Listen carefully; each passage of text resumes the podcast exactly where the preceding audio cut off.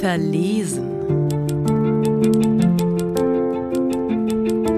Ein Podcast. Viele Geschichten.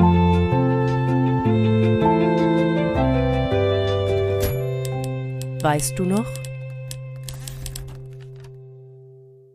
Weißt du noch, dass ich immer wieder nach Synonymen für Mut gegoogelt habe, um in der Listen an Worten eines zu entdecken, mit dem ich mich verbinden kann, aber dass ich immer noch keins gefunden habe? Weißt du noch, auf wie viele Arten du mir damals gezeigt hast, dass du verstehst, was ich meine, und dass ich damals das Gefühl hatte, dass das auch wirklich stimmt. In diesem Moment habe ich angefangen, dir zu vertrauen. Es hat so gut angefangen. Ich war Kellnerin in diesem kleinen Café, das es jetzt nicht mehr gibt, und du bist bis zum Ende meiner Schicht geblieben. Du hast mich nicht angesehen, als du nach meiner Handynummer fragtest. Anstatt uns für die nächsten Tage zu verabreden, sind wir in dem Café sitzen geblieben. Du in deinem dünnen T-Shirt und ich in meinen grünen Arbeitsklamotten. Und erst als der Laden geschlossen hat, sind wir gegangen. Am nächsten Tag hast du mich besucht. Wir haben meine Lieblingsmusik gehört und du hast mir von deinen Eltern erzählt und niemand von uns hat auf die Uhr gesehen. Du hast uns nur für diesen ersten Sommer bestimmt. In diesem Sommer hat uns die Welt gehört. Oder zumindest der kleine Teil der Stadt, in der wir wohnten, in dem wir jeden Kiosk und jedes Café, jeden Obdachlosen und jede Badestelle am See gekannt haben. Wir sind eine Stunde mit dem Fahrrad gefahren, um den angeblich besten Erdbeerkuchen der Stadt zu probieren. Und obwohl er nur durchschnittlich gewesen ist, konnten wir uns in diesem Moment nichts vorstellen, was uns besser schmecken würde, als der Geschmack von Erdbeeren mit Sahne, gepaart mit einem Kuss in unseren Mündern. Wir haben so sehr gelebt in diesem Sommer. Wir haben jede Sekunde aus ihm herausgepresst. Aber als dann der Herbst gekommen ist und die Blätter von den Bäumen gefallen sind, da hätten wir gehen sollen. Du in die eine und ich in die andere Richtung aber wir sind stehen geblieben. Weißt du noch, als du irgendwann nur noch geschwiegen hast, als ich dir Fragen gestellt und du nur in die Luft gestarrt und mit den Schultern gezuckt hast? Dann hast du meine Hände festgehalten, die kurz zuvor noch durch die Luft geflogen waren und versucht haben, meine Gedanken festzuhalten. Dein Griff wurde immer fester und ich bin verstummt. Da haben sie angefangen die Abende, an denen ich nicht aufhören konnte zu frieren. Weißt du noch, wie du dich zu mir gebeugt und deine Lippen auf meine gepresst hast? Ich war eben noch dabei, dir zu erzählen, was ich als Kind werden wollte, und dann hast du meine Worte gefressen und runtergeschluckt. Wahrscheinlich habe ich gerade gesagt, dass ich im Kindergarten Ärztin werden wollte, nachdem ich von meinen Eltern einen roten Arztkoffer zum Spielen geschenkt bekommen hatte.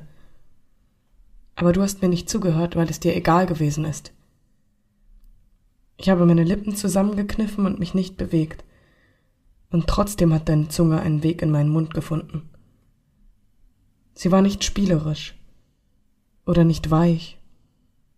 Sie war kompromisslos und fordernd. Und irgendwann bin ich zurückgewichen, habe meine Jeansjacke angezogen, und du hast mich stumm dabei beobachtet, wie ich die Tür hinter mir zugezogen habe. Und dann als wir uns das nächste Mal gesehen haben, hast du Essen von meinem Lieblingsvietnamesen bestellt. Und ich habe uns Rotwein in Wassergläser geschenkt, weil du keine Weingläser besitzt.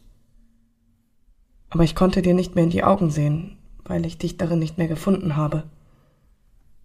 Und sich die Angst in meinen Bauch geschlichen hat. Weißt du noch, was du dann getan hast?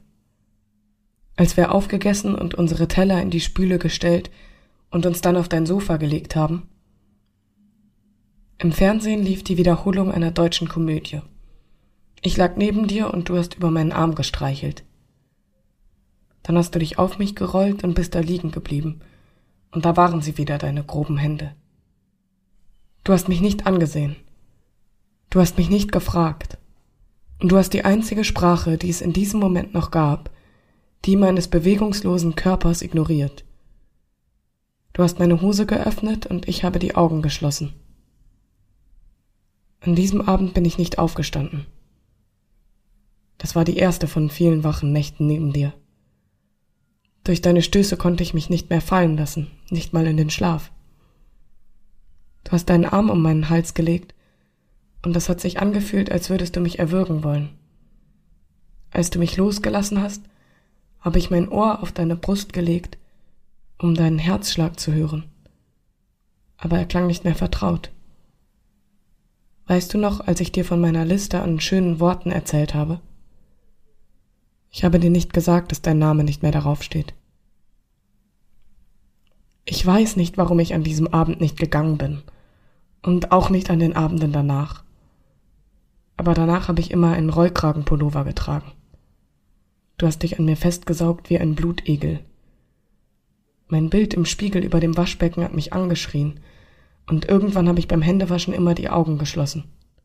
Weil du alles, was ich gesagt habe, überhört hast, habe ich irgendwann nur noch über das Wetter geredet, und dann nicht einmal mehr darüber.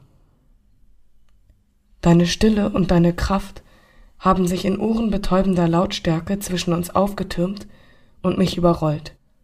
Trotzdem habe ich deine Wohnung wieder und wieder betreten. Und dann kamen die stummen Befehle. Befehle deiner Hände, deiner Blicke, deines Mundes. Ich habe mich darin gewöhnt. An das Gefühl deines Körpers auf meinem, der alle Luft aus mir herauspresst. Deine Hände auf meinem Bauch und meinen Arm. Deine Gier. An das Geräusch eines Kleidungsstückes, das auf den Boden geworfen wird und sich für mich wie ein Schlag anhört an deine Blicke, die klebrig und fest an mir hängen bleiben. Daran, dass du mich küsst und ich mich verliere. Daran, dass es nie wieder eine erste Person Plural zwischen uns geben wird. An die Starre, die mich überkommt. Und an deinen heißen Atem, der mich verbrennt. Dass du mir immer näher kommst und ich mich von dir entferne. Daran, dass mich meine Beine nicht mehr vortragen, meine Schritte nicht mehr nach mir klingen, und dass ich darauf warte, dass du müde wirst. An den Morgenden danach habe ich alleine zwei Tassen schwarzen Kaffee in deiner Küche getrunken und mich von dir verabschiedet. Wenn ich aus deinem Haus getreten bin, war da kein Platz für Erleichterung. Da war nur bleischwere Erschöpfung und Scham, die sich längst tief in meine Knochen gefressen hatte. Auf dem Nachhauseweg habe ich einmal Werbung für Hilfstelefone an einer Bushaltestelle gesehen. Und dann habe ich meinen Blick gesenkt. Ich brauchte keine Hilfe.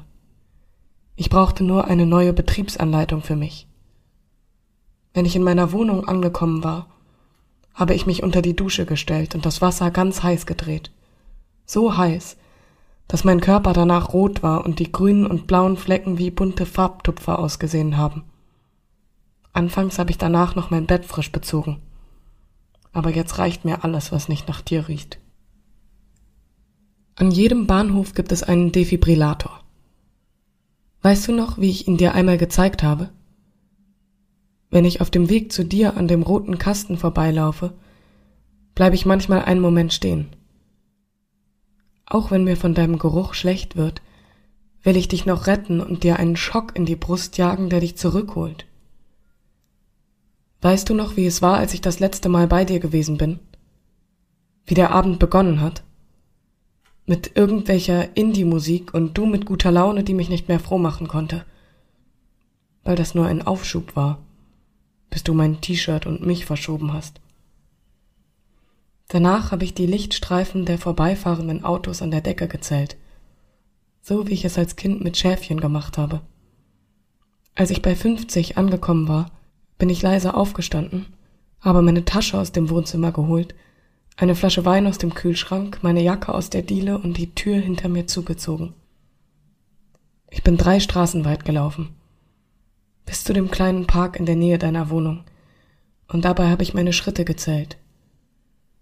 Eins, zwei, drei, bis fünfzig. Dort habe ich mich auf den Boden gesetzt und mit dem Wein auf mich angestoßen. Als die Sonne am Himmel stand, bin ich aufgestanden und zu Fuß nach Hause gelaufen. Meine Schuhe habe ich bei dir vergessen. Weißt du noch, wie du mich danach angerufen hast? Du hast ins Telefon geschrien. Es war das erste Mal seit langem, dass du dich wieder einmal mit Worten an mich gerichtet hast. Nicht mit Lügen aus Essen oder Musik oder Alkohol. Du hast dich nicht um mich gesorgt. Du hast dich nicht gefragt, warum ich gegangen bin. Du hast mir nur deine Wut entgegengeschleudert, und ich habe das schlechte Gewissen nicht mehr angenommen. Dann habe ich aufgelegt. Zum letzten Mal. Ich sehe dein Gesicht noch immer vor mir, wenn jemand die gleiche Zigarettenmarke wie du raucht. Ich fühle deine Hände noch immer auf meiner Haut, wenn ich abends allein in meinem Bett liege. Ich höre deine Stimme noch immer, wenn der Name deiner Straße hart in meinem Ohr fällt. Aber davon weißt du nichts. Du weißt nicht, dass ich jetzt eine neue Badestelle an dem See in der Nähe habe und dass ich seit diesem letzten Abend keinen Wein mehr getrunken habe und dass ich dich manchmal trotzdem vermisse wie du mit mir zu der Musik einer Straßenmusikerin tanzt und wie du mich mit einem Kaffee Latte wächst, so wie früher einmal, ganz am Anfang, in unserem Sommer, der nie enden sollte und dessen Abspann zu lange gedauert hat.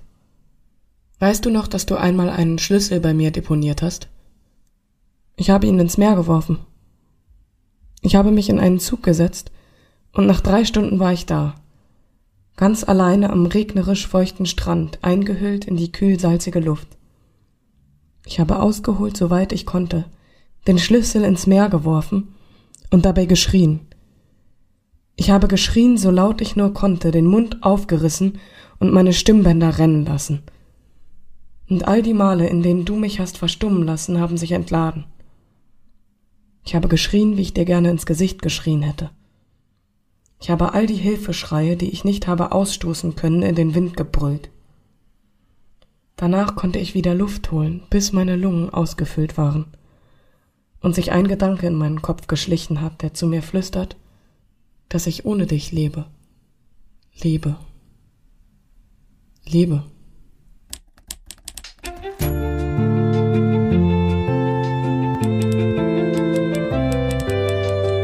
Das war Verlesen mit einer Geschichte von Maja Antonia Görz, gelesen von Marie Eik Kersenbrock.